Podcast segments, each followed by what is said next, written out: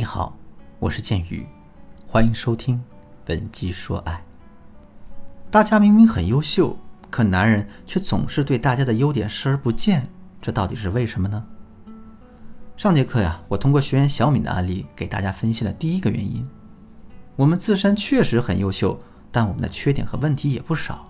下面啊，我接着来说第二个原因：大家确实很优秀，但爱情的姿态太低了，所以呢。优点都被屏蔽掉了。现在我们来想象这样一个场景：你面前站着两个人，他们同时在跟你说话。其中一个人的声音很小，每个字听进耳朵里都是软绵绵的，没有一丁点的气势；另一个人呢，恰恰相反，他说话时的声音很大，整个人也充满着自信，而且啊，他说出口的每个字都是铿锵有力的，让人无法辩驳。当你同时听到两个声音的时候，你会优先接谁的话呢？第二个人，对吧？这是因为第二个人整体表现出的框架更高，这会让你觉得他的话更有价值，更需要被认真对待。可实际的情况可能是这样的：第一个人的声音虽小，但他说的都是正事儿；第二个人说起话来很有气势，可他呢却是在聊闲篇儿。但这丝毫不会影响我们会优先回复第二个人的话。这个现象啊，其实告诉了我们一个道理：当我们在说话的时候，气势、情绪比内容更重要；当我们在经营爱情的时候，我们的框架可能比你自身的价值更重要。明白了这个道理之后，我们回到上面的问题：小敏明明很优秀，可男人却总是视而不见，这到底是为什么呢？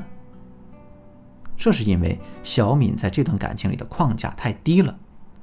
上节课我们说到了一些细节，比如说小敏本不喜欢穿高跟鞋，但为了让男人满意，她委屈自己妥协了。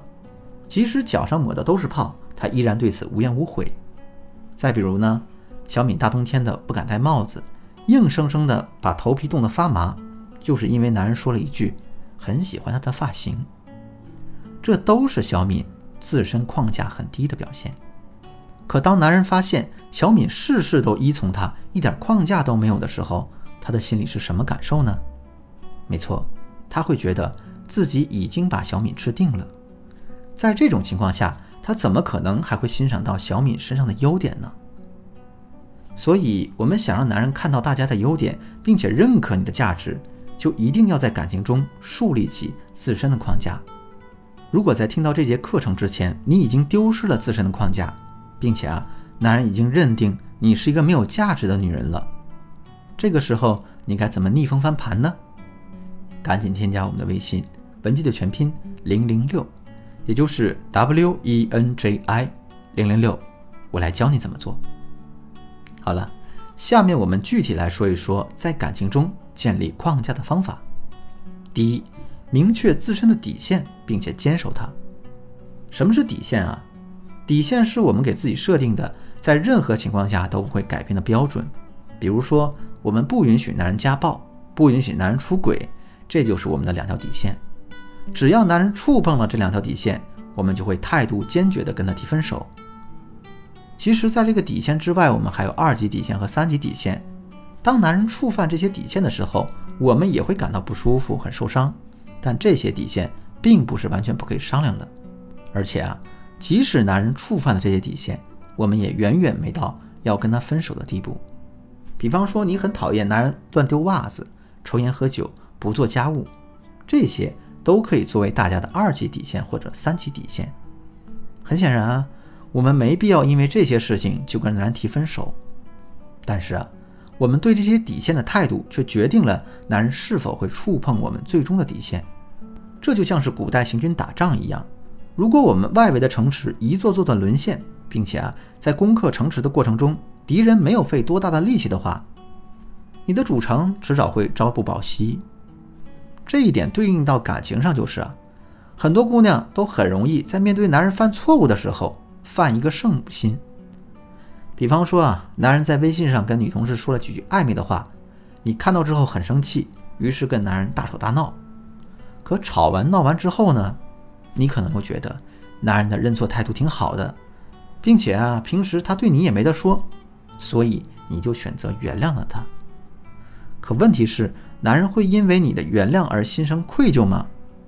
不一定，他很可能会变本加厉的去跟别人暧昧，甚至会不断的往出轨的边缘徘徊。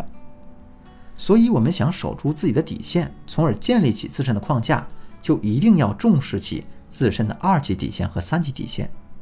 哪怕仅仅是乱丢袜子这么一件小事儿，大家在发现之后，都要郑重的对男人说一句：“我真的不喜欢你乱丢袜子，这给我的感觉很不好。我希望呢，你能马上把扔掉的袜子捡回来，以后别做这样的事儿了。”第二点，学会用智慧的方式来维护你自身的框架。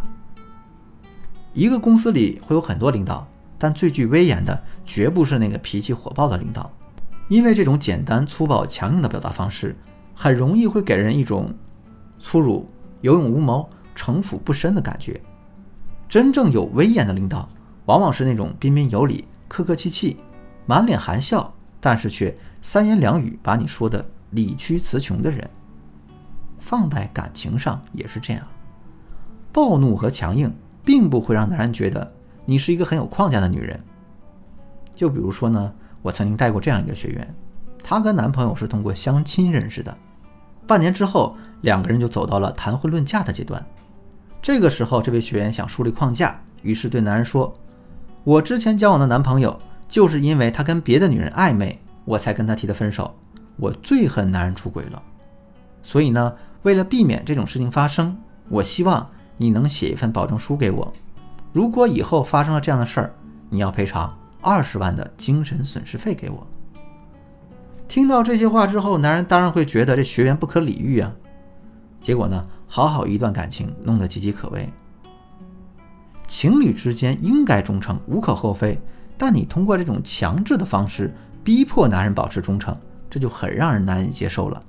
所以啊，大家一定要学会用智慧的方式。去维护自身的框架。就拿上面的例子来说，我们完全没有必要去逼迫男人写保证书，只需要把自己态度坚决的跟前任提分手的细节一遍遍的在他面前讲就可以了。有了这个前车之鉴，男人肯定会老老实实的约束自己的行为的。当然了，我上面所讲的都还是一些显性的框架。但其实我们框架的丢失，很多时候是在无意识的情况下发生的。比方说啊，男人可能对大家这么说：“我喜欢会做菜的女人。”那你回答说：“我会做呀，做的还不错呢，下次我做给你吃。”那这个时候你的框架就丢失了。正确的回答应该是：“如果你表现的好，我不介意给你做两道拿手菜。”你想要避免在无意识的情况下丢失框架吗？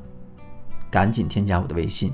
文姬的全拼零零六，也就是 W E N J I 零零六，来获取我们导师的专业指导吧。好了，今天的内容就到这里了。文姬说爱，迷茫的情场，你得力的军师。我是剑宇，我们下期再见。